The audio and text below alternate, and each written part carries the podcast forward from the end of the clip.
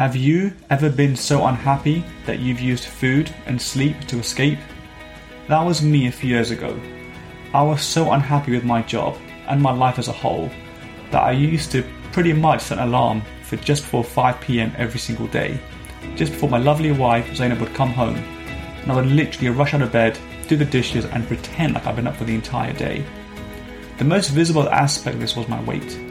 Weighing in at over 80 kilos and on the brink of being obese, it's fair to say I wasn't exactly in the best shape of my life.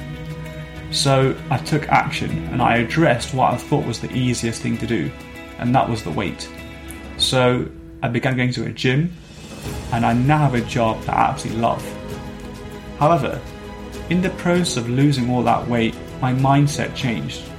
A combination of my desire to ensure that nobody ever goes through what I've been through and my own love for cars, I present to you the Behind the Wheel podcast, a place to occasionally hear from people who work with and or own some pretty cool cars, to hear how they've got to where they are in the pursuit of inspiring you to take the steps you need to build a life based on your passion.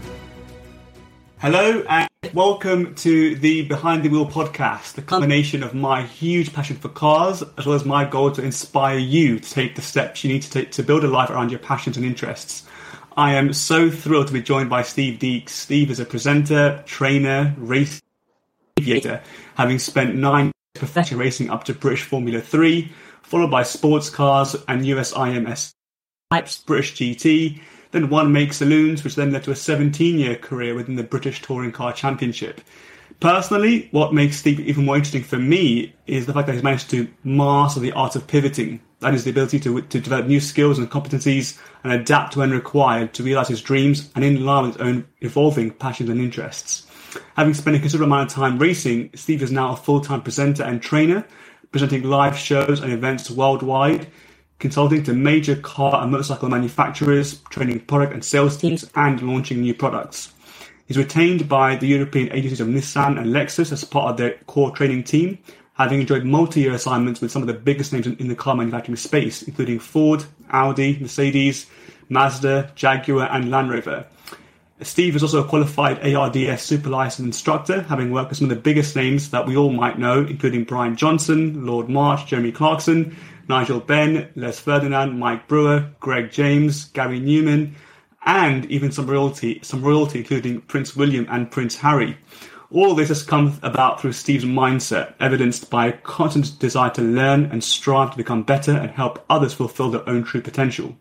It's fair to say that when I began this podcast, I never thought I'd one day have someone like Steve on as a guest. He's literally the perfect person for this show. So sit back, grab a good cup of tea, and hearing from someone who's probably love probably loves cars more than me and has successfully built a career from scratch around that. Because if there's one thing I can absolutely guarantee, listening to this podcast and this show with Steve will add value to your life considerably. Steve Deeks, welcome to the podcast. Mo, thank you very much. And, I, I, have to say, you, you, gave me 17 years of touring cars, but actually it was 17 years in total, first time round. And I ended up doing junior touring cars. And then I stopped and I went off to learn to be a pilot. Um, and, and I came back to racing again. Because, well, I never really left because I was always working in the arena. You, you can't get away from it. You know, racing is not um, any kind of a career. Let's you know, be sure about that. Otherwise, I'd have some cash in the bank but it's uh, it's such a passion and, and, for me an addiction i would say so i was always involved in the sport even when i was working away presenting shows events and doing my automotive stuff um, and eventually it reached out and grabbed me because all of a sudden historic racing became really big business you know i hosted um, i think probably three or four uh, goodwood revivals I did six or seven Festival of Speeds, which I fronted for Mercedes AMG. Um, but but it was the uh, I've probably done five Silverstone Classics where I presented the um, VIP lounge, and I was just mm-hmm. All around me. There's this explosion of classic and historic racing. It's become fantastically popular, almost like after Grand Prix racing. It's now the next biggest thing, um, and I adore all those old cars. You know, they're so organic. I mean, who couldn't? Who wouldn't love that stuff? And um, about five years ago, a guy said to me, stupidest thing in the world because I was by that stage retired from racing. Like I finished racing in uh, 2002, did my last, I think, or one or something like that, and officially retired of '98. And this guy, I was running a track day at Silverstone. He said to me, um, "Why don't you have a run in one of my Porsches, like my classic racing Porsches?" And I said, "Well, why would I do that? You know, I'm here running the event. I'm, I'm working. I'm paid to work." And um, he said, "No, no, go on, have a go, have a spin." I'm like, no. And he said, um, he said, uh, you used to be really good when you were young. And I'm like, it's like trying to butter me up or something. And I said, um, that was about 100 years ago. And I was much thinner then and faster. And I'm old now. Uh, and I shouldn't do this. You know, it's like a, it's an addiction. Once you manage to kick it, the last thing you should be doing is get yeah. back in. Um, and I refused on the day, but it, it kind of lingered with me. And he said, um, he said, if you buy the bits, then he said, I'll build an old Porsche into a race car. He said, I'll run you and we'll go. And I was like, mm, you know, don't do it. Stay away. You know, you, have done this all once. Yeah. You should retire and carry on working and you're living on that kind of stuff. Um, and then he, said, uh, the values of these cars are going up so much. He said, you need to do it. It'll be like, you know, an investment for you and all this kind of nonsense. And I succumbed. that was it. Back in, you know. So after all those years of managing, I mean, I was off doing all kinds of other stuff, but after those years of managing to retire, I then dusted my crash helmet off and back into action again, and and, and it all started again. Bizarre. Well, I should have known better well, want, my age. well, I want to I want to go back to, to, to the start, if you like, in terms of your sort of early uh, early early growing up, and um, you know, there's there, there's a common kind of debate in terms of you know is is passion are you born with the passion or is it is, is it built over time? For you, um, how did you know that cars or racing was the thing for you? Was it something that was built, or was it more something you know you just knew from day one this was the thing you wanted to do? Right, you know, it's it's one of those things, isn't it? Like I was absolutely, I mean, I was absolutely inspired by when I was a, a boy, it's a long time ago. There wasn't really much Formula One on TV, um, but I do clearly remember as a schoolboy seeing James Hunt, for example, and there's you mm-hmm. know so a great looking, charismatic guy, you know, true, true Brit style. All the women loved him, I guess. And um, he was just, he was just inspirational to me, I think. He, he, he was so, I don't know, his, his, attitude and approach to it, he was so full on and gung ho. Um, and, and as a, as a young sort of um, malleable mind, at the time I looked at him, I thought, wow, this is a, this is a really a cool guy, just as a school. And there's no doubt that whatever I had, and I have to say, we, we, we lived with foster parents. You know, we, we didn't live with our own parents. So we had a, I'd say we had a reasonably tricky upbringing, my brother and I. And there was certainly never any money around to do anything like today's kids do karting and things like this. Mm-hmm. But anytime I was ever on a kid's scooter, just a push scooter or a kid's pedal go kart, what I do remember is I remember whatever I was on, trying to make it go faster and faster and faster. And I can still remember having some absolutely spectacular crashes, trying to take corners too quickly in, um, you know, on a kid's scooter or a kid's go kart or something. I mean, I mean, substantial crashes. I can remember rolling the go kart at the local park oh where we lived. You know, t- trying to take a corner. I just build up to it and take it faster and faster and faster until in the end I lost control. And um, so they, I think it was a you know combination of uh, certain wild streak I reckon I had the, the, the, absolute love of the feeling of speed. There's no doubt about that. I mean, I always say to my pupils, you know, that speed is a drug, and there's no doubt about that. I mean, there's a drug called speed, amphetamine. It's nicknamed speed, but speed itself is undoubtedly a drug. Um, and and there's there's it's sort of I don't know how to explain it really. It tingles part of your system that nothing else quite hits. And you'll know this yourself. You know the, the feeling. If you love cars, you know the feeling when you're That's sitting it behind the wheel of something potent, and, and you put your foot down, and that and that rush of acceleration that you get, or the, yeah. the G's you build up cornering, it's it's addictive. Once you've done it once, you want to do it again, and you want to do it more often, and it's a slippery slope. I warn you. and um, in terms of sort of early early growing up, I mean, you mentioned there you with uh, you you with foster parents. Um, and obviously it was it was a it was a kind of tough upbringing in the sense of you know money wasn't I guess you know flush and, and it was it was it was tough. How did that sort of shape you in in, in, in your in your early years? Yeah, I mean, uh, it's an interesting one because um, I, I, I was not with my mother for very long at all, um, and uh, we were sort of given to a friend of hers who uh, offered to look after. My mother was an artist, um, and, and she was West Indian. She came from Trinidad and returned back there actually, and she she wasn't really she was a great artist, but not really suited to being a mother. I think is is, is the truth of it. And the lady she left us with did her best for us, but also was not particularly stable. So I, I would think that from the age of about five, honestly, I was pretty self reliant. You know, I was looking after myself and my brother because we were chopped around. We had various different foster parents, and you know, we. I remember um, the woman she left us with decided that she wanted to become a hippie.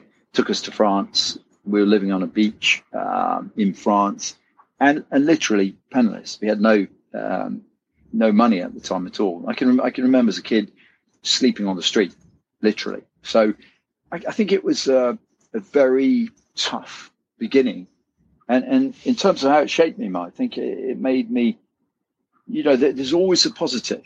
You know, there's always a positive of every situation, no matter how hard it may seem at the time. And I think people sometimes ask me, where does your drive come from?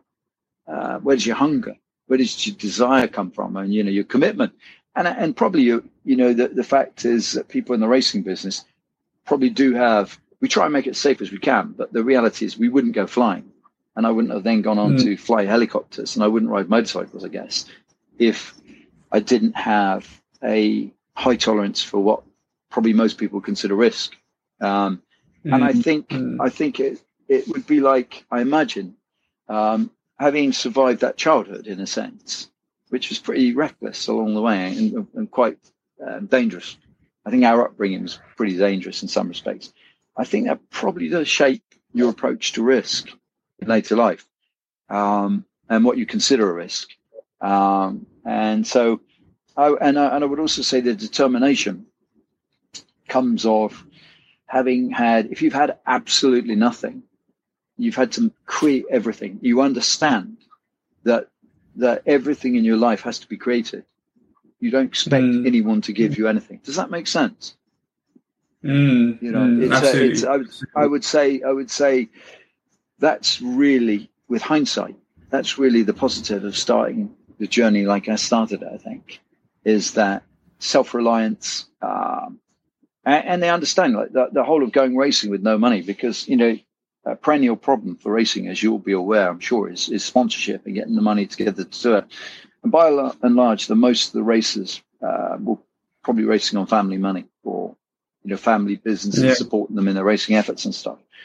But if you're coming from the wrong side of the tracks, effectively, right, you have two choices. You either you either create the the funding to finance it, go and find it, and, and find partners, well, you're not going to race. There's no ifs or buts. For me, it was the only mm. way in. You had to break the door mm. down. You couldn't. There was no other way in. It was either that or not race. So, and the and, and the beginning, definitely, I think gave me an edge of steel. Um, about but I think I mean your yeah, I mean, your your story is incredible in the sense that you know, like you just said, right? You know, you weren't. It wasn't like you were able to afford to, to get in because there was there was money lying around.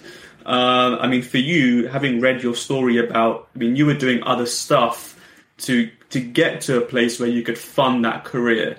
Um, that for those who don't know, just talk us through how you actually went about getting into the space in the first place.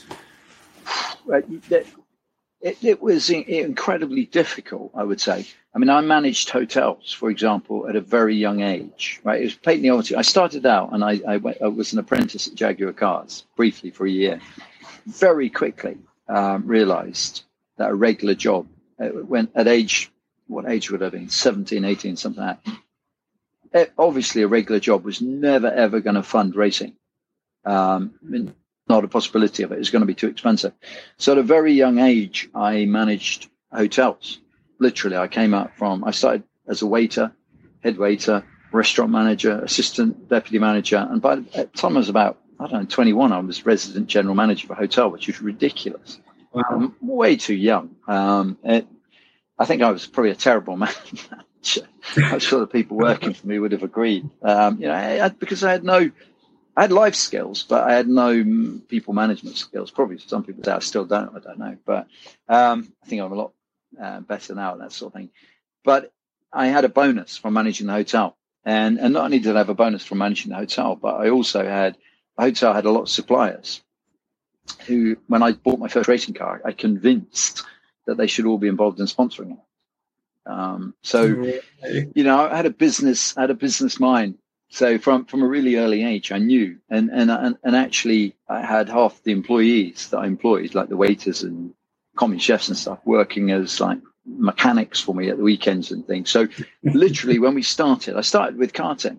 Um, and then very quickly moved to cars. I mean, I did initially I did very little karting because I realised within about ten minutes of going karting, which is where most everybody starts, Lewis Hamilton, Jenson Button, you know, starting karting, and it's mm-hmm. and I'm, I'm, working karting now. You know, I, I coach with Pro Train, um, and it's a fantastic thing to do. And actually, I test the kart myself. So if I've got a race coming up, I'll go out in the car, even though at my age it's brutally painful.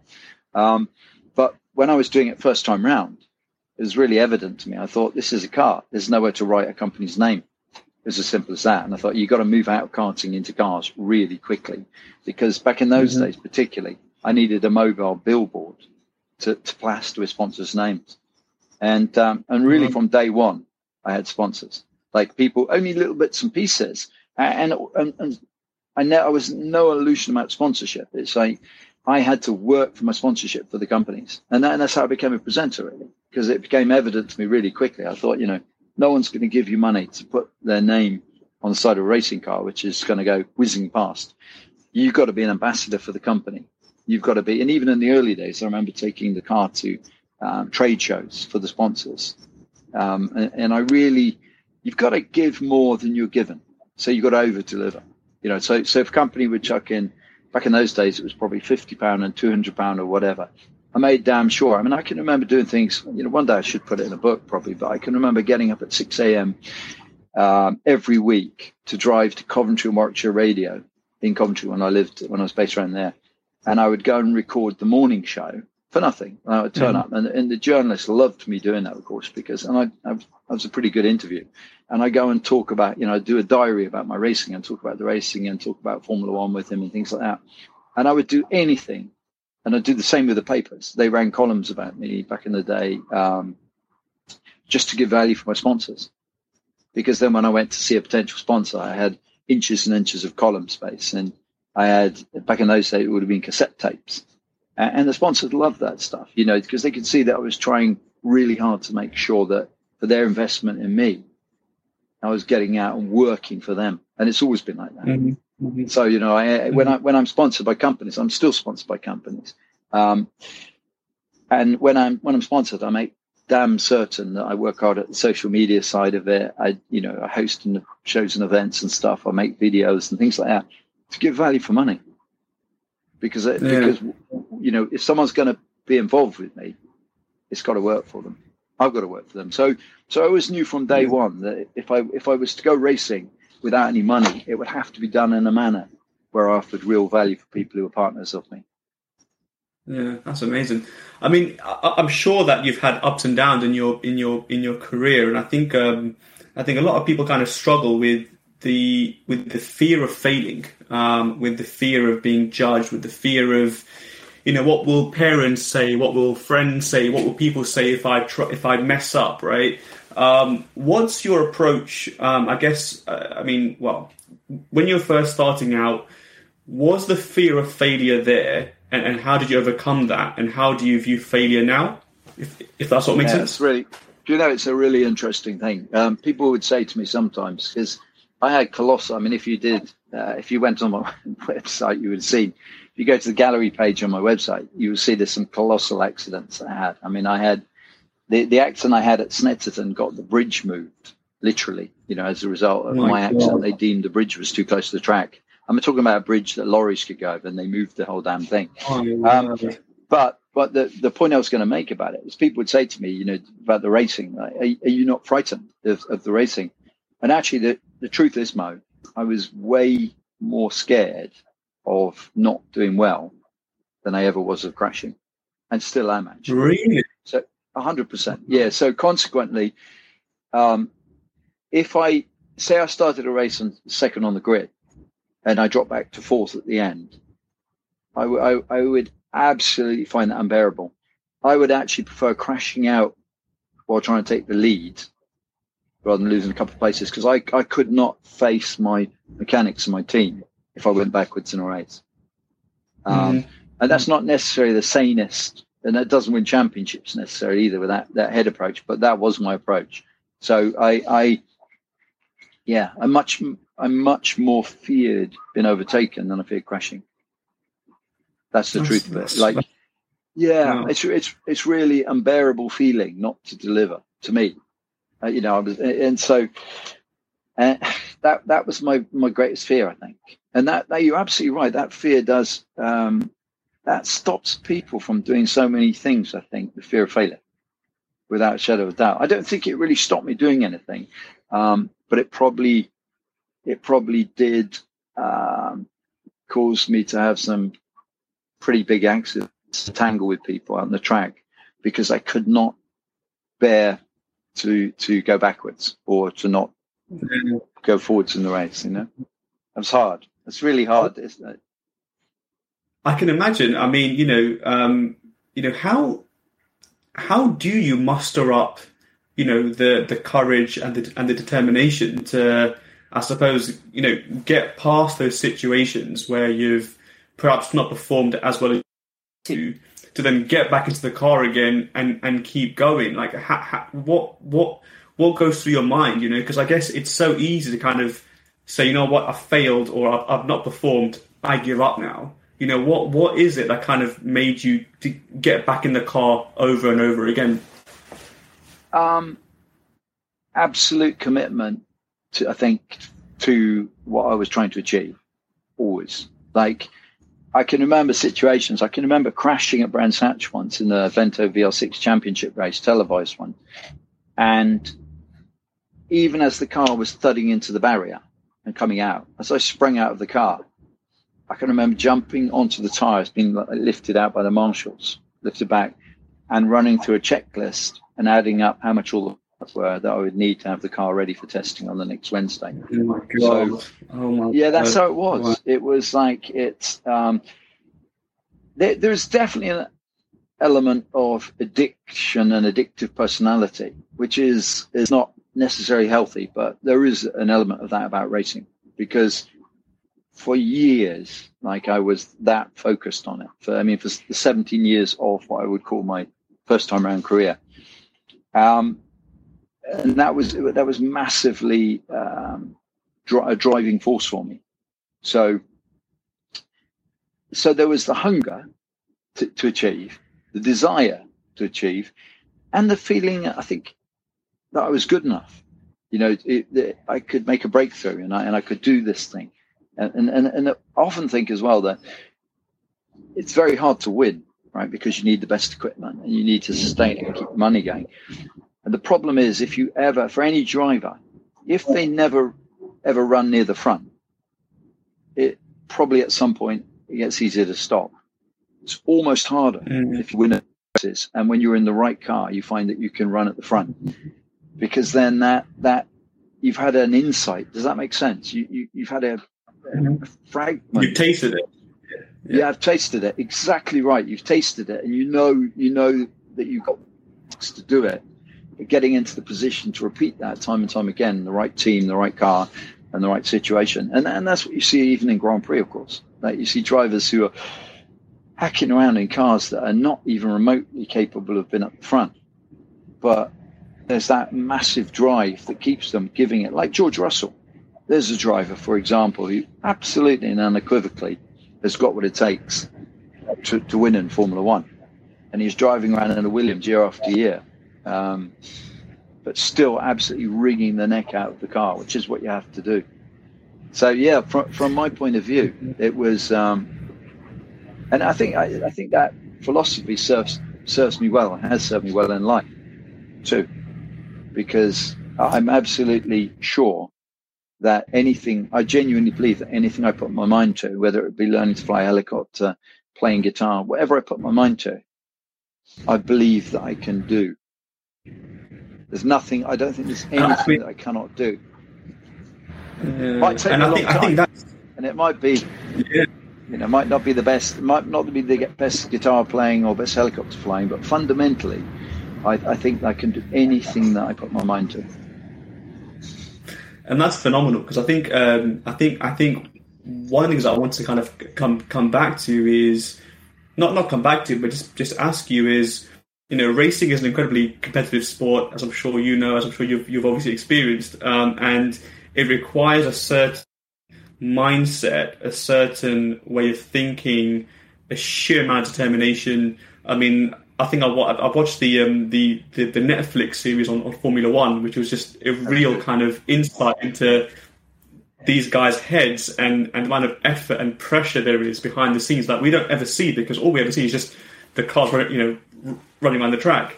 Um, and I suppose with that comes many things that you've, I guess, applied to your own life outside of racing. Is that is that fair to say? Yeah, t- t- totally. Um, I think it, if you've lived as a racer, this is my feeling. Um, it it can make you be quite extreme in in your outer life, in in the other life. So to people, like for example, you know, I'm still even at my age, um, really focused on training, running, the gym, uh, kind of to an outsider, I would say obsessive. But to anyone else who's who's a racer, has been in the racing game, not obsessive probably at all, because we probably all like it uh, in the reality. But and it and it it gives you a different approach, Mo, to life in general. I would say, and I think I don't know. I think it's like I'm sure that it was the same vibe that Spitfire pilots would have had probably during the war or something, which is that not that hmm. I'm saying for a second that you know what we do is either as worthwhile or as dangerous as, as what they did for sure. But nevertheless, there's that element. You know, I've lost friends in this business, and you know you can get hurt, and you know it's dangerous to race cars, and it's it's kind of a rarefied atmosphere. And I really identify probably with the kind of people who do those kind of things. Does that make sense? So it's like there's, mm. I'm, I'm attracted to that, I think, um, and I get it. And it's it, it's it's sort of an obsessive, kind of a, a focused way of living, if you will. You know, we we we are not really constrained. I'm not I'm not really constrained by normal time schedules you know, and, and for like for mm. 10 years, I didn't watch any television by choice, and people thought that was odd. But I have plenty of other things I wanted to do. Um, you know, and, and it's like it, it, it's I don't know. It's it's like having lived this life in racing. We don't know about things taking forever. You know, I can, I can remember doing some very good shows. I can remember um, Philips Flat Screen, for example, flew me to mm-hmm. Shanghai to talk about uh, to a business conference about what business could learn from Formula One. So I wrote because I did some keynote presentations and things, and you know the, the speed in Formula One. I think this is what we love about our sport is that we don't have time to go and have committees and meetings and bullshit like that. You, know I mean? mm-hmm. you need a new part for your car tomorrow, mm-hmm. then we're going to mm-hmm. charter a plane and we're going to fly. We're going to make it tonight in the factory to see if it will work, and then we're mm-hmm. going to fly it there to the track, and the mechanics are going to work all night if necessary to put the part on. And it's that it's that approach uh, in the world of racing that um, even if you take some of that across into regular life, it can be quite powerful because I don't really the kind of work I do. I never really think about nine to five. It, it never occurs to me. Um, we don't mm-hmm. work like that. And we work until the job's finished and we do as much as yeah. we need to do. And, and, but I don't think anything unusual of it because I suppose part, the other thing is I love what I do.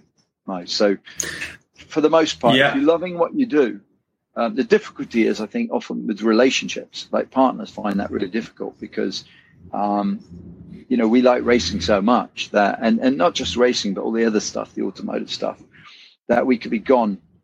You know, I could be out of the country before um, COVID and all that sort of stuff. You know, I could be out of the country three months of the year on tour uh, in Europe mm. or hmm. in the US or something, um, launching cars and one thing and another. And it's not unusual in our business that we'll be working to 10, 30, 11 o'clock at night and not realize we've done it. getting ready for the next stage Yeah. gig, or we're not we're not sort of we don't go to normal time. Bad for relationships. Yeah. Very bad. Can imagine. I can imagine. I mean, and I mean, I was going to just ask that actually. I think I think a, a, a big part of of that is loving what you do. I mean, I suppose you don't keep an eye on the time because you love what you do every single day, every single hour. Um, you know, um, how how how important has it been for you to be in a place where you you love what you do every single day? And um, I suppose what would be your advice for people who are not place where they're not loving what they do every single day. And you know what what can they do to perhaps understand or explore what it is that they would like to do? Well, first thing is to have the courage to, to, to pursue it, right? Because I think I was really lucky from a young age, maybe because of my upbringing, maybe because I went racing and I saw people killed, but it was really evident to me from a young age that we don't get very long first time around on this planet, whatever your beliefs are thereafter. But the reality is time is really limited and it always felt really, um, really short to me. And, and I didn't want to waste a scrap of it. And I also happen to believe that we're put here to serve others, to serve the planet, to look after people, to be nice to people, and you know, and all those things. But equally, to um, fulfill ourselves, you know, as individuals as well. And in, and by doing that, we can help more people and inspire people. I think probably and and stuff. So, yeah, it was like really important to me to do things that I'm passionate and interested in. And, and, and it wasn't a coincidence because I didn't have any help starting out really. I mean, don't get me wrong, I had help from loads of people who sponsored me an opportunity. That sounds wrong. So what I mean is I didn't have any um, particular uh, advantage at the start, like schooling or anything like that. You know, I had schooling, but only up to 16. Um, so I think it's really important for people to explore what things move them. You know, because most of us have something that really moves us and we, we can feel it. We, we feel passion. Yeah. We don't have to fake it. We feel it. And then whether it's music, whatever it is, right? And then gravitate in, in that direction. Because, yeah, don't get me wrong. I mean, you know, a lot of motorsport is like 99% hard graft and then 1% excitement. But for the most part, by and large, I've been so lucky, mate, because I've been able to work in arenas that that just fascinate me, you know, and, and, and I just love it, and I love the buzz of it and the vibe of it, and continue to. I mean, and it's that that's a real privilege. I'm really grateful for that to have had the opportunity, and so many people have created that for me. Um, and I, and I just think that to do otherwise is frankly a waste of time. That's, I know it sounds harsh.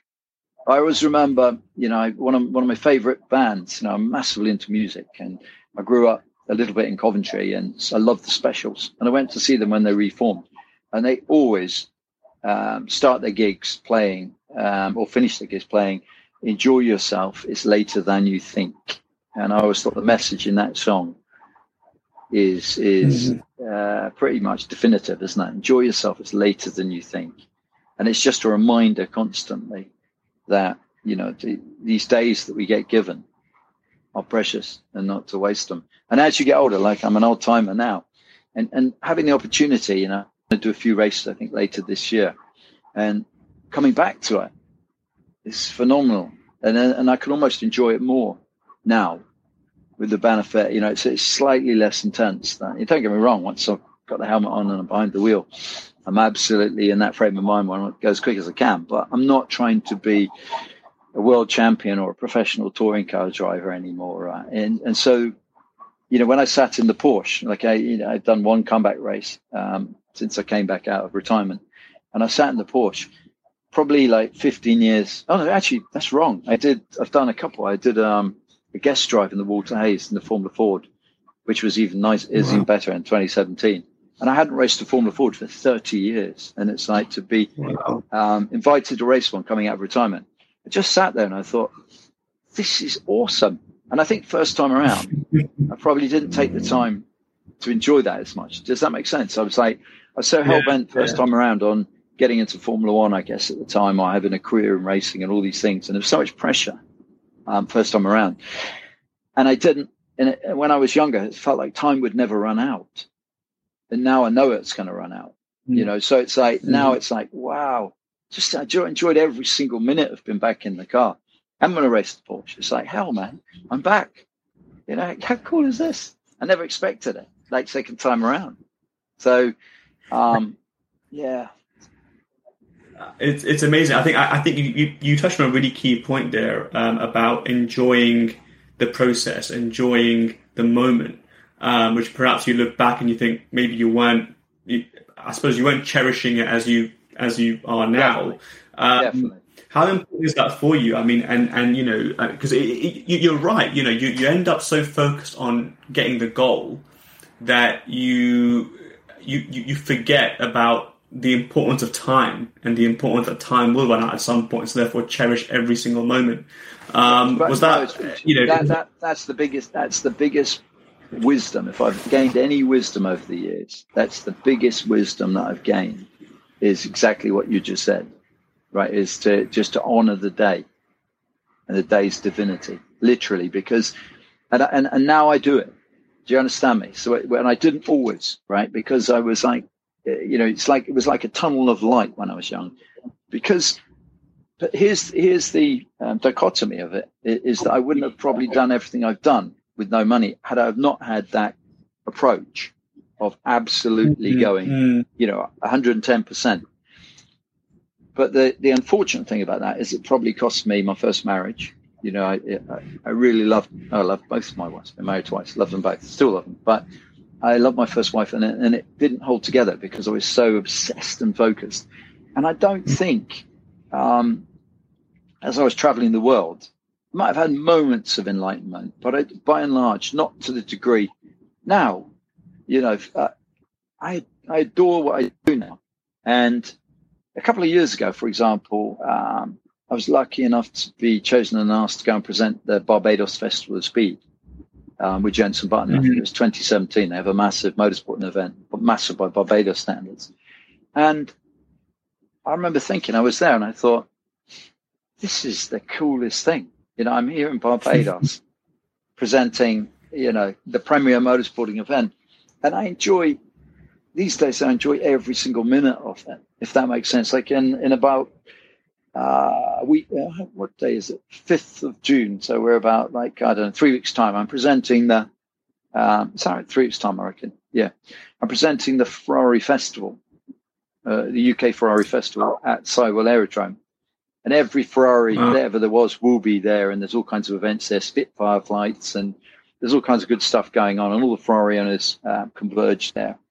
And these days, I take nothing for granted you know, from the minute of the day, I'm bumping into old friends because mm-hmm. I know everybody in motorsport anyway. Yeah. Um, and there's all these beautiful cars there, and there's all these people there are absolutely passionate about their cars with fantastic stories to tell. Loads of you know celebrity guests wandering around, but m- mostly people with a shared passion, I guess. And and when I go and do those gigs now, and I, um, I, I just I just love it, and, I, and I'm not sure I always loved it, but I didn't take the time. Does that make sense? I didn't take mm. the time to really mm. soak it up. Uh, and now, yeah. and now it's like now these are.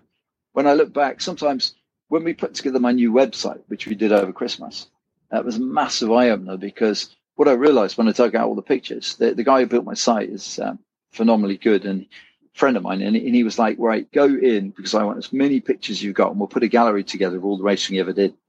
And and literally, I mean, it's scary in a way. I was finding pictures of cars that I'd raced and tested, and I had no recollection anymore. I can't even remember being wow. in them. Now, I've had some bad shunts, yeah. so it's possible I've lost a little bit of um, memory along the way, literally. Um, but when I look at them now, I think, did I drive that?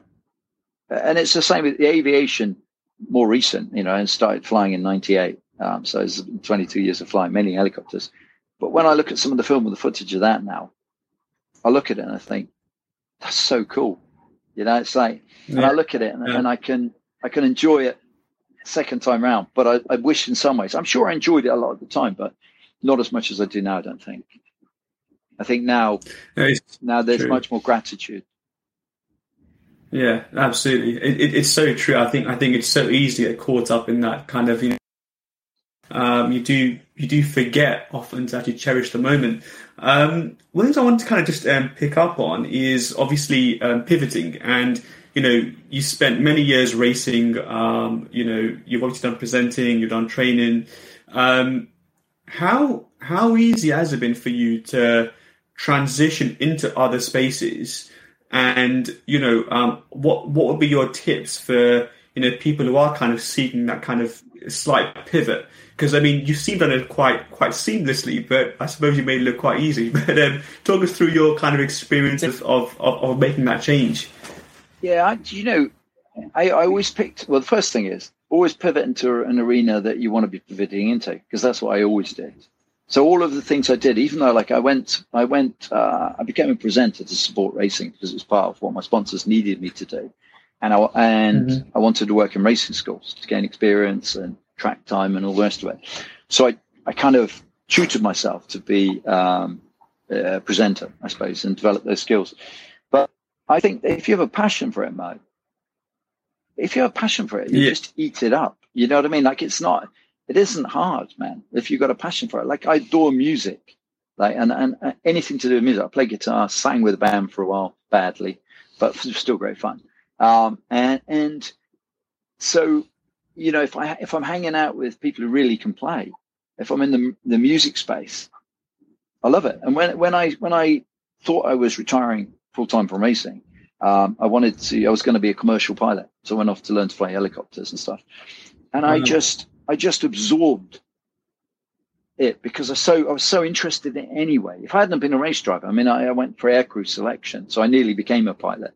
Like was either pilot or race driver when I started out. I, you know, Top Gun, wow. um, or that's what what I wanted to do. Um, so when the time came to start learning about helicopters, for example, and, and everything to do with flying, I just I just absorbed it by osmosis, and and I would think if it's hard to absorb, thinking about it, like say you say, say to yourself, okay, I'm gonna I'm gonna become a I don't know. Let's say for me it would be accountant, right? Because I loathe it. I can't even bear to you know enter my receipts in the VAT. None of it. I'm hopeless at it. I'm really you know just so so if I it would be like saying, okay, I'm going to become an accountant because it pays well, and then I'm going to do my exams and all. I'd be I'd be miserable because it wouldn't be mm-hmm. a passion. Does that make sense? Whereas, whereas it's like if it if it's something like, for example, I'm massively keen before my time is out. Right, I've never learned to sail. Right, and I, and I'm I'm really interested in sailing. Never learned to. I've crewed a couple of times. It's just like a deckhand, you know, with the captain whipping me to try and get me to work on it. But before my time's out, I'm going to learn to sail. I'm going to learn how the wind works, which is also a bit related to flying. So all the flying I've done and stuff. But you know, that's not going to be hard. Do you understand what I mean? It's not hard to learn yeah. that stuff because um, because it fascinates me and it, it, it really inspires me. So that's not hard. If you love it, it isn't like work, and, and you you kind of absorb it. So when I pivoted, I pivoted in areas where, for the most part, um, where I was fascinated. But also, I think I'm fascinated by all kinds of things. So, like for example, you know Fuzz, right? Fuzz Jamal.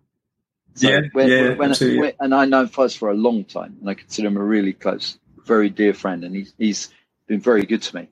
But I can't help but being interested when I go in there. I'm fascinated by dentistry, so it's probably mm-hmm. more probably more than him. But but because I'm I'm around these creative, intelligent people, does that make sense? You know, if I'm around people who are passionate about what they do and good at it, then they get yeah. me interested in it. They get me inspired by it. So, yeah, I love watches. I, lo- I adore Swiss watches. Like watches, and everything to do with like I don't know why, like the mechanics of watches.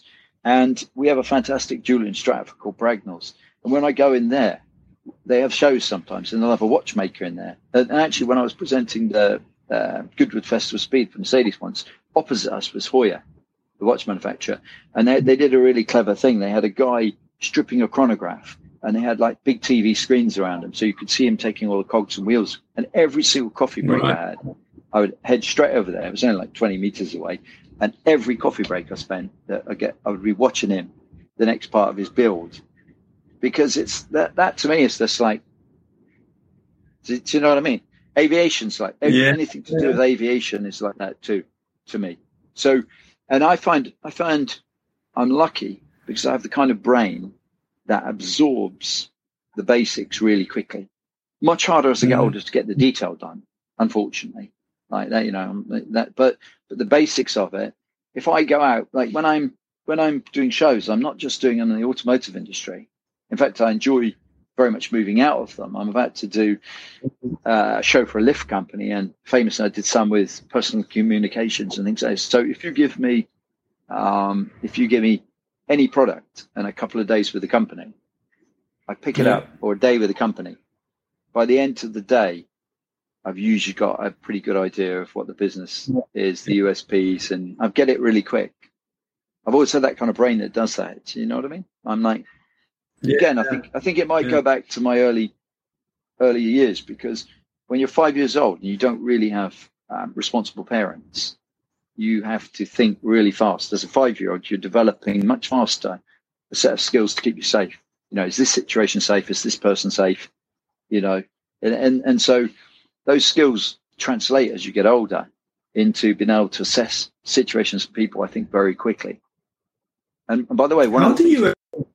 I was going to say one of the things we haven't talked about, and one of my favorite things is my present to win course, right? Because Oh, yeah, the thing that absolutely.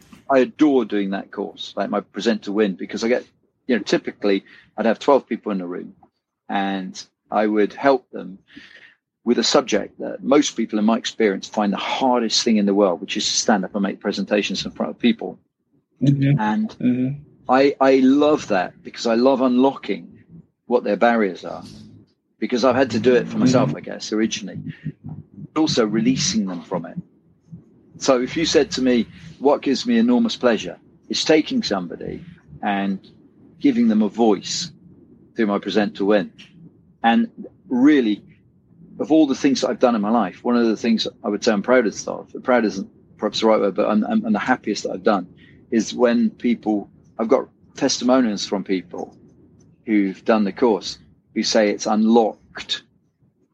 You know, I've got people who've gone up to their boss and demanded the pay rise and the, the increased position they should have had years before. Or Yeah. I've got people who've stood up at PTA meetings and after years of not having a voice have been able to express themselves. And, and I see the power that that gives people when, when they develop a voice and the confidence and courage. So to be able to do that kind of work as well, you know, the presentation skills, I consider that that is really privileged to be able to work with people and unlock them. I love doing that, adding power to people and, and watching them develop and, and having cover, courage. Absolutely. I think. I think often. I think. I think we forget that. You know. Um, uh, you know, being so focused on money or trying to focus on what you want, as opposed to giving back and being of service and actually trying to help other people. I mean, I think I heard this quote a few weeks ago. I think it was by Fuzz actually. You know, your your income is reliant upon how happy you can make them. If you can make enough people happy, if you can be of service to as many people as possible, the money. But often we rush straight towards just doing the short term thing, which can often actually not be great, I guess, for for Yeah, and do you know? Do you know what? It's, it- it's really this is a really hard thing to do, but uh, also the universe provides, right? So if you do what you're supposed to be doing, and you do it well, and you do it with dignity, and you do it with enthusiasm and passion, the universe will look after you.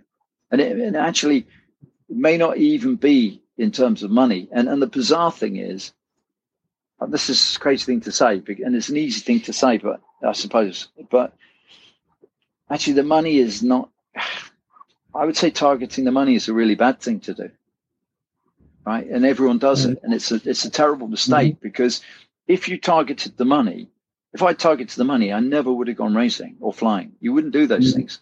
And i wouldn't spend any time playing guitar with the band because it didn't earn anything um, and I wouldn't be pursuing all the things I'm fascinated by because by and large, they don't. They're not think. They're not about earning money. It's not about earning money actually. Of course, don't get me wrong. You know, you, you need money to survive. But last year, the, the government shut down everything to do with everything I did. And then the, the chancellor decided because I'm a small limited company director, he wasn't going to support me at all. And, and last year, I can remember contacting uh, fruit picking farms because we literally had my partner was furloughed and then made redundant. Um, we literally had zero income. You know, we we've downsized in a, in a year. We've moved. We downsized. I've sold all my toys. Anything that I had that I didn't absolutely need for the business really gone. Lots of stuff that I'd accumulated gone. Um, but I'm in a better place now. Actually, a year later, not not maybe on the balance sheet, but in life, I'm in a better place than I've ever been. And my and it's and, like, and I've yeah. mate, I've just, just don't I don't. It just takes care of itself. If you if you know all you all you need to focus on is staying healthy and positive, right? Because if your health uh, declines, like in a serious way, all the money in the world is not going to really sort you anyway. But the money is not actually it's not the money's never been to do with happiness. It's not. It's never realized any happiness. It's about Absolutely. that's another thing. That's a really good lesson, I think, as well for me. Anyway, it's like there are things. I mean, money is really useful to do certain things you really want to do. I can't pretend. I I want to fly a Spitfire before my time's out. You know, I did my tail dragger so that I could go up in a Spitfire at some point, and you need a few grand to do that experience. So somehow or other, I'm going to have to do that at some point. Um, but by and large, if you pursue you know, I haven't flown anything for, for, for, a year and a half since the government shut everything down. No money to fly currently at all. Mm-hmm. But I have an instinct that I'll find a way back to flying again. Yeah. yeah. Somehow. Yeah. The universe, Absolutely. you know, if Absolutely. it's meant to happen, I'll just keep working hard and, and keep focused and keep doing what I do and trying to improve myself and pushing myself um, and and trying to do a quality job for the people I work with and empower people and be positive. Um, and then I think the other stuff, opportunities come. Absolutely, absolutely. Sense. I think, uh, absolutely. I think, I think um, you you have to believe that the universe is working in your favor, and I think you know, um, you know, whatever you believe about it, you know, um, whether you believe the world is working against you or for you, you know, you, you, you're you're probably right, and you know, um, you have to kind of believe that the world is a good place. Um, you know that if you if you work hard, if you help people, if you're of service, um, things will work in your favor. Just, just listen, yeah. look around you; it's a beautiful planet. You know, you'd have to be insane not to think that. Really, I mean, I've been lucky to travel quite a bit with work and stuff and see some wonderful things. Um, but it's, I mean, you know, I was in Rwanda working a couple of years ago, and I just loved it. And then, you know, being in the West Indies and and being, and being across Europe. And I was in Croatia for the first time working in 2019. I'd never been to Croatia. Stunning, you know. So and as in, it's a fantastic planet. And also, when you stop thinking about it, right, you don't have to have these days. You didn't have to have today. The universe let you have today, whatever your religious mm-hmm. belief is. But you were you were gifted today, uh, and uh, you know. So on that on that basis, it's a bit ridiculous to spend too much time burning up with anger about the fact you don't have a Maserati or you know whatever Absolutely. whatever it is Absolutely. that your your heart's desires. It's, it just doesn't make sense. I can't. Yeah. I didn't. I don't. I don't think I always had such a good perspective as I have now. If I have a good perspective, you know, it's only in recent years, probably the last ten or fifteen years. I'm sure when I was younger, you know, I was pretty. Um, I, there was a time when I was pretty angry that I couldn't go to Formula One because I had such a passion to do that and a desire, and I really believed if I tried hard enough, focused hard enough, and I think I think probably for quite a while, I would have looked at it, and if I'd have talked to you 20 or 30 years ago, I'd have said, I'm really pissed off with myself because I didn't make it to Formula One. Therefore, I didn't try hard enough. And that may or may not be true, that I didn't, you know, put enough commitment. But I think with the benefit of age, I can now start to look back on it and think, actually, you know, from where you started, mm-hmm. actually, with your, yeah.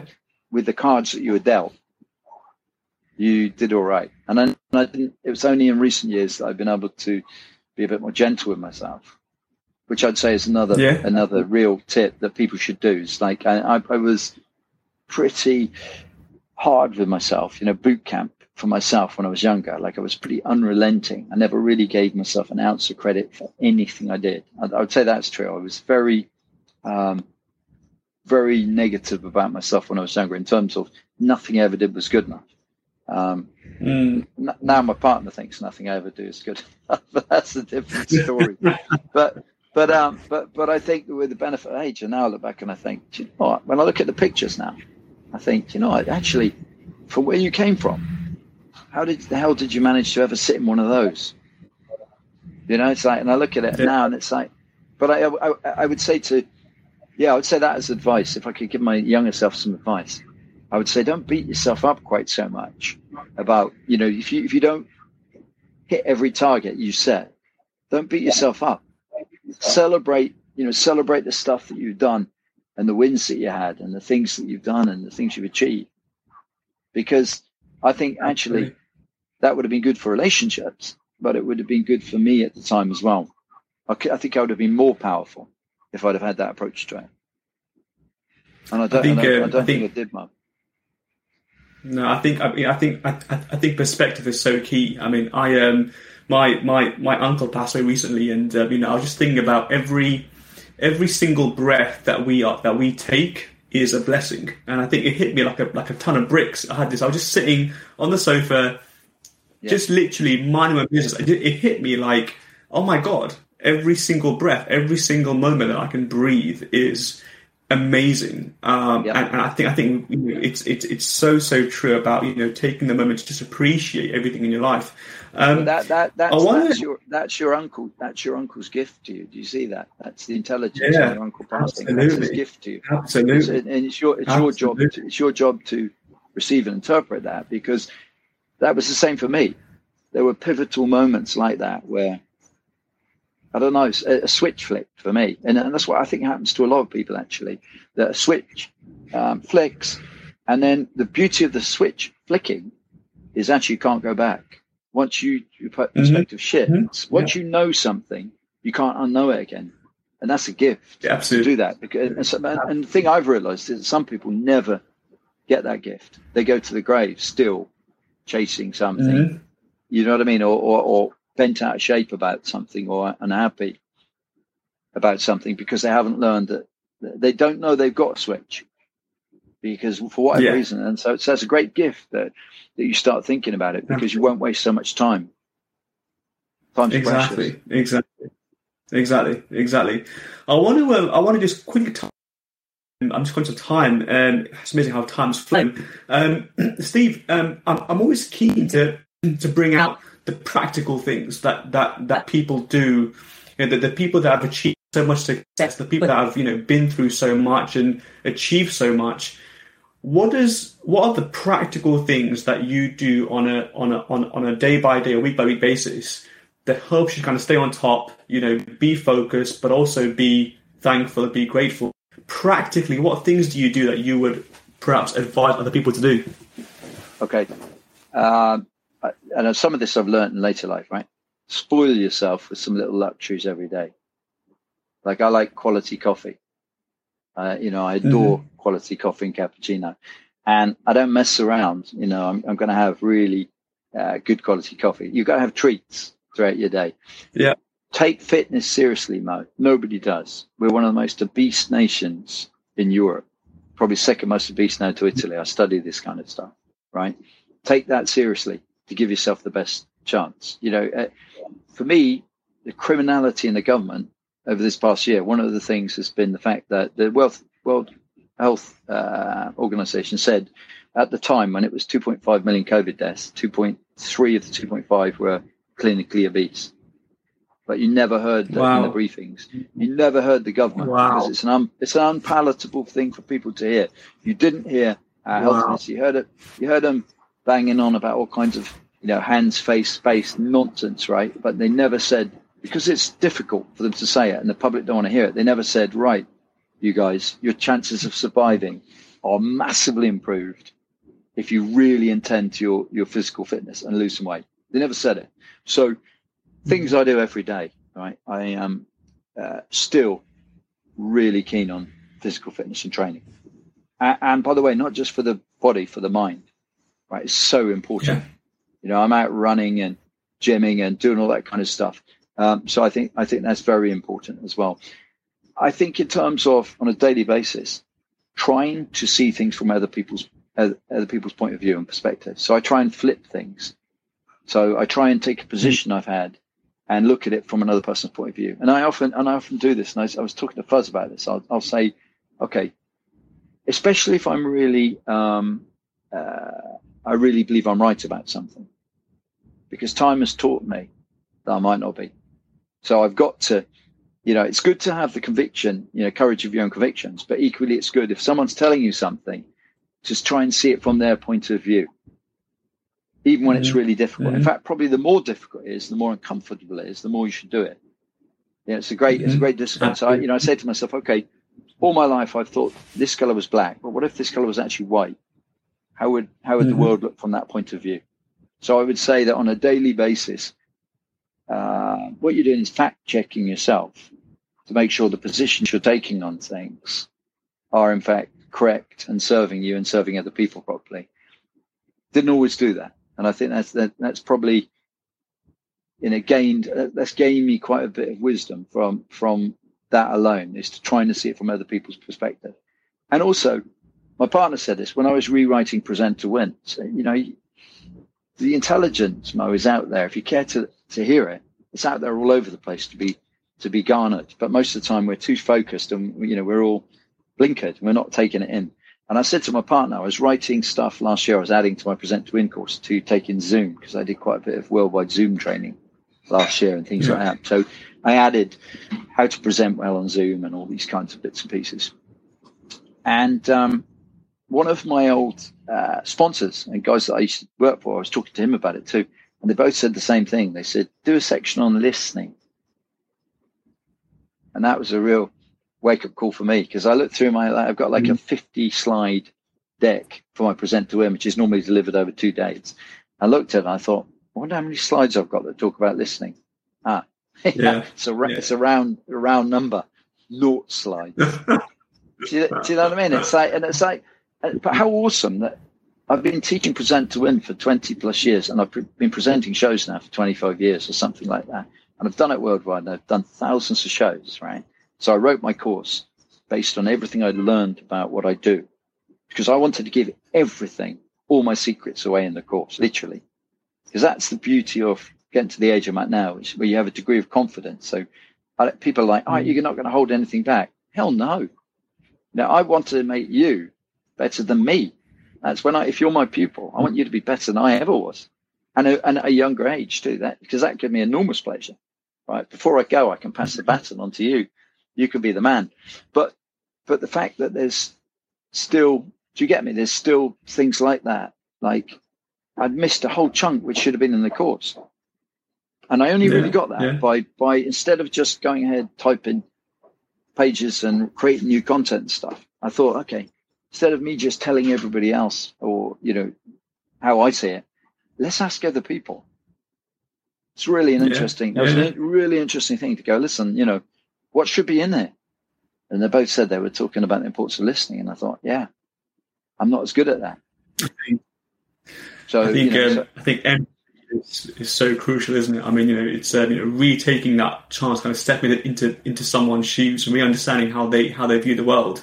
Um, because you're right, you know, we we we we take positions, we make decisions every single day, um, and I suppose I think far too often we don't really think about the the way that other people are actually viewing uh, what we're saying, and I think it, it's so yeah. so important. Um, and, and, we're also, I guess we're also we're also in a society as well. I think where um, we also a lot of the social media thing is very toxic. There's no doubt about that. Mm-hmm. You know, when we look back on this with the benefit of hindsight, this period of life, I think that stuff like the the Facebooks of the world I mean, some of it is phenomenal. There's no question that it does a fantastic job connecting people. And last year I was training people in Guatemala and Chile. You know, I've never in Japan, you know, because of Zoom. And I loved it because, yeah. you know, I'm meeting people. Fortunately, they all speak English, which is always very embarrassing for us English speaking trainers because we don't speak any Japanese or Guatemalese or whatever. But but the point point of it is, I also see um, I see the crass negativity in so much of what's mm-hmm. happened absolutely in in this last year and you know uh, and i think it's so important that as soon as we can we get back in the room with people and and the idea that we should live a virtual life is the end of our species. If, if that's if that's what the future is, if really yeah. is the future, and I, and, I, and actually I know it isn't in my heart, I know it isn't. But if it was, then I know. Don't get me wrong, fantastic to be able to do things like this as, as, as eloquently as we can. It's brilliant. And you know, I was thinking the other day, like even stuff like seeing a doctor. And, and funny enough, one of the companies I bought a printer in the week, and the first time ever, like I was going on the customer line, and there was somebody I was speaking to like this, and I thought this is genius. I can talk to somebody face to face. That's where it's brilliant. But the bullshit side of it, the um, illusion that companies like Facebook mm-hmm. create, and the manipulation, and and um, the fact that everybody forgets that we're only seeing the top fraction of a percent of people's lives, the bit they want to show us. And so what Absolutely. tends to happen is people get completely bent out of shape about their own life based on this stylized, ridiculous um, little fragment of that they see from an influencer. And we're not that bright as a population. To, for the most part, people don't work that out. Um, and there's a lot of money involved backing it to make sure that people don't work it out. And at some point, someone needs to, people need to see that the emperor has no clothes on and understand that, you know, the likes of Facebook are actually incredibly manipulative and toxic and destructive, I think, a lot of the time. So, whilst they can be brilliant, we also as a society need to recognize, and I, I particularly worry about the kids because, especially like I'm teaching yeah. communication skills, and a year and a half of being glued to a screen, being told you can't go near anyone, smile at them. I mean, what if you think about it, Mo? What could be worse for communication than a full smile? I mean, has there, has there ever it's been all... anything worse than for actually communicating between two humans than this? It's it's, it's awful. It's agreed, agreed. And it's like we, I mean, we need to recognise that and understand that. Absolutely, absolutely. I mean, no, it's it's. Um, I think you know people forget that so much of what we're trying to say comes through what we're showing, and and you can't see what people are can't see people's facial expressions when there's mask on. You can't, you can't have that kind of communication. It's it's massively hindered when you got this mask on your face. It's, uh, it's, Mo, it's um, have, you, have, you, heard of um, Circle? Have you ever heard of that?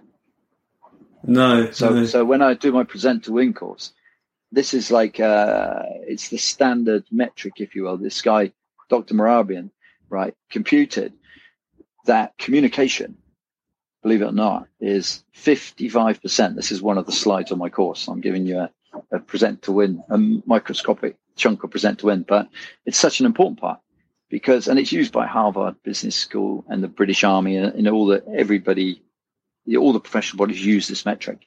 Communication breakdown is 55% visual, 38% wow. ton, tonality, wow. tonality, and only 7% of communication is reckoned to be content. And the bit that we all focus wow. on is the content.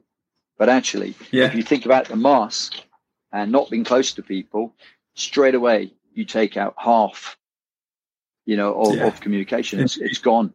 So con- consequently, you know, that we got the situation where can you see what massive potential for miscommunication there is between not just individuals but nations? When we're in that situation when we lose lose the art of communication in that manner you know it's dire. And that's why look around you. That's why we have so many you know fragmenting societies i think um, and, and nations you know, it should be instead of getting closer bonded and working closer together. So I just think it's really important that we don't think I mean, and the irony of this is one of my jobs, as as you probably read last year, was I was uh, coach and mentor to a twice world esports Formula One driver who drive, mm-hmm. drove then for Mercedes AMG Petronas, now drives for Ferrari. So, I mean, that, it couldn't be more virtual than driving a simulator. And it, this guy mm-hmm. is racing like whatever, 22 other guys who are all sitting in team workshops all around the world and connecting via the internet and racing. So almost I feel there's there's a real irony in that that that's what I got paid to do, and it's it's actually incredibly exciting when you're involved in it. But equally, uh, still critically important that we don't end up being a species that experiences the world just virtually because the very best of it is organic. It's when you're out there touching it, smelling it, and doing it. It always is, and it always will be. And and I, and it's really important that we get the country opened up again for our young people because we've just stolen really a year and a half of that off them in so many ways. Absolutely, absolutely, absolutely. I think I think there was a. The, uh, yeah, it's it's true. I mean, I think I think I think young kids. I think there was a report out a few weeks ago now about you know the um, the stagnation of kid of kids social skills and, and how that's probably gone backwards as a result of the pandemic. And you know, hopefully we'll we'll we'll get back to to, to some level of normality soon. Um, well, that that's Steve. why I'm gonna that's why I'm gonna push the present to win thing a lot actually. And one of the things we're doing is we're talking with schools about going and doing it a must for schools for that reason because yeah. it's my job just like it's your job it's whatever whatever skills we have such as they are it's, it's our job that's what we should do is go if we feel strongly about it and we do we should find a way that we can actually help. And the way i can help without a doubt is taking the communication school skills course into schools and education so that can help to turn it around. Absolutely. Absolutely. These are these, are life skills that aren't taught in schools. And, and and that's that you know we won't go into it now but one of my biggest frustrations with the schooling system is that you know um, you're you're you're taught how to get grades, but you're not taught how to necessarily navigate the world of life. And I think there's so many things that I suppose you pick up as a result of living life. Um, yeah. In your case, you know, following your passion, following your dreams, you know, having determination and grit is, is so important. But that stuff isn't isn't isn't taught in schools or communication as well. You know, how to communicate well. It's it's it's so sad, and I'm, I'm hoping that you know the schooling system you know will will will start to take this stuff seriously um, because because because I believe it's really important. Um, I guess uh, finally, Steve, uh, like I ask everyone, uh, where can people find you? Okay, so uh, my www.stevedeeks.com. That's uh, that's the website. I have all my contact details and bits and pieces, and um, and you know over YouTube, I guess I've got a YouTube channel. I'm not I'm not really very professional about putting all that sort of stuff together. So you'll find all kinds of stuff in there. So I just dump it in there. I'm not. I, like I said at the beginning, bizarrely, none of this stuff is monetized um, in any way, shape, or form, uh, which probably reflects accurately on my character. it's that I'm just pursuing the stuff that I love, much to like um, you know Fuzz and yeah Mahmood's uh, chagrin. That you know I don't I'm not very businesslike. I'm very businesslike when I'm working for people, but I'm not really.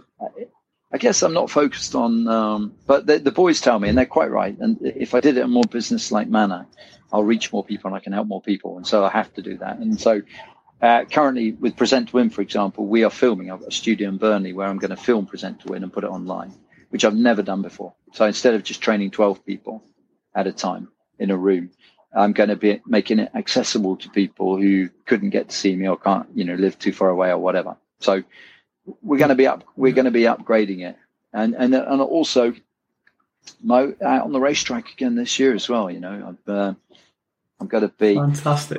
I'm going to be racing a classic 911 later in the year. It's nearly finished. It's been in build for three or four years. I drive for a team at Bicester Heritage called Classic Performance Engineering which is probably the best classic racing team in the business. I drive for them and I also work for them, creating social media content content for them, making little films and bits and pieces. Um, so yeah, I'm going to be I'm going to be around and about and doing my stuff. And and and I mean, this is given that you know it's behind the wheels. Uh, is the name of the podcast. You know, we we've talked about lots of things other than cars, of course, but a lot of the stuff that I do. I mean, I'm also at the moment I've been filming training for Nissan um, so a lot of the Nissan dealerships, they're forced to watch mm. me, the poor devils, because I, you know, I arrive in their computer launching new models and talking about um, techniques. Because one of my roles in 2019, I was a Nissan GTR trainer for the UK, and you probably, if you like cars, you'll know what a GTR is. Uh, I'm sure. Absolutely. And, um, that I launched that car back in 2007 and made a television program about it called GT Academy, wow. and um, reunited it with last. You know, it was its last year. Unfortunately, it's coming to its end of its run. But um, Yeah, working working with the brands that I love, working with the manufacturers. I'll be doing more road tests on motorcycles as well. I um, I do the road tests for a, a dealer group, so all the online blog and road tests, um, and uh, and coming to a racetrack near you soon. As always, Fun. as long as uh, you know the Lord gives me uh, more days to play with. Absolutely, absolutely. No, honestly, I, I, I, meant it when I said it before. You know, um, never in my uh, did I think about ever having someone like yourself to to to, oh, to, stop to, it, mate. You're, you're, too kind. You're too kind. It's very kind, but um, it's a bit of pleasure to no, to be your guest, and hopefully no, have thank some you very much. someone. we'll catch up again, perhaps for a future one. Absolutely. Thank you very much, Steve. Pleasure, mate. Pleasure.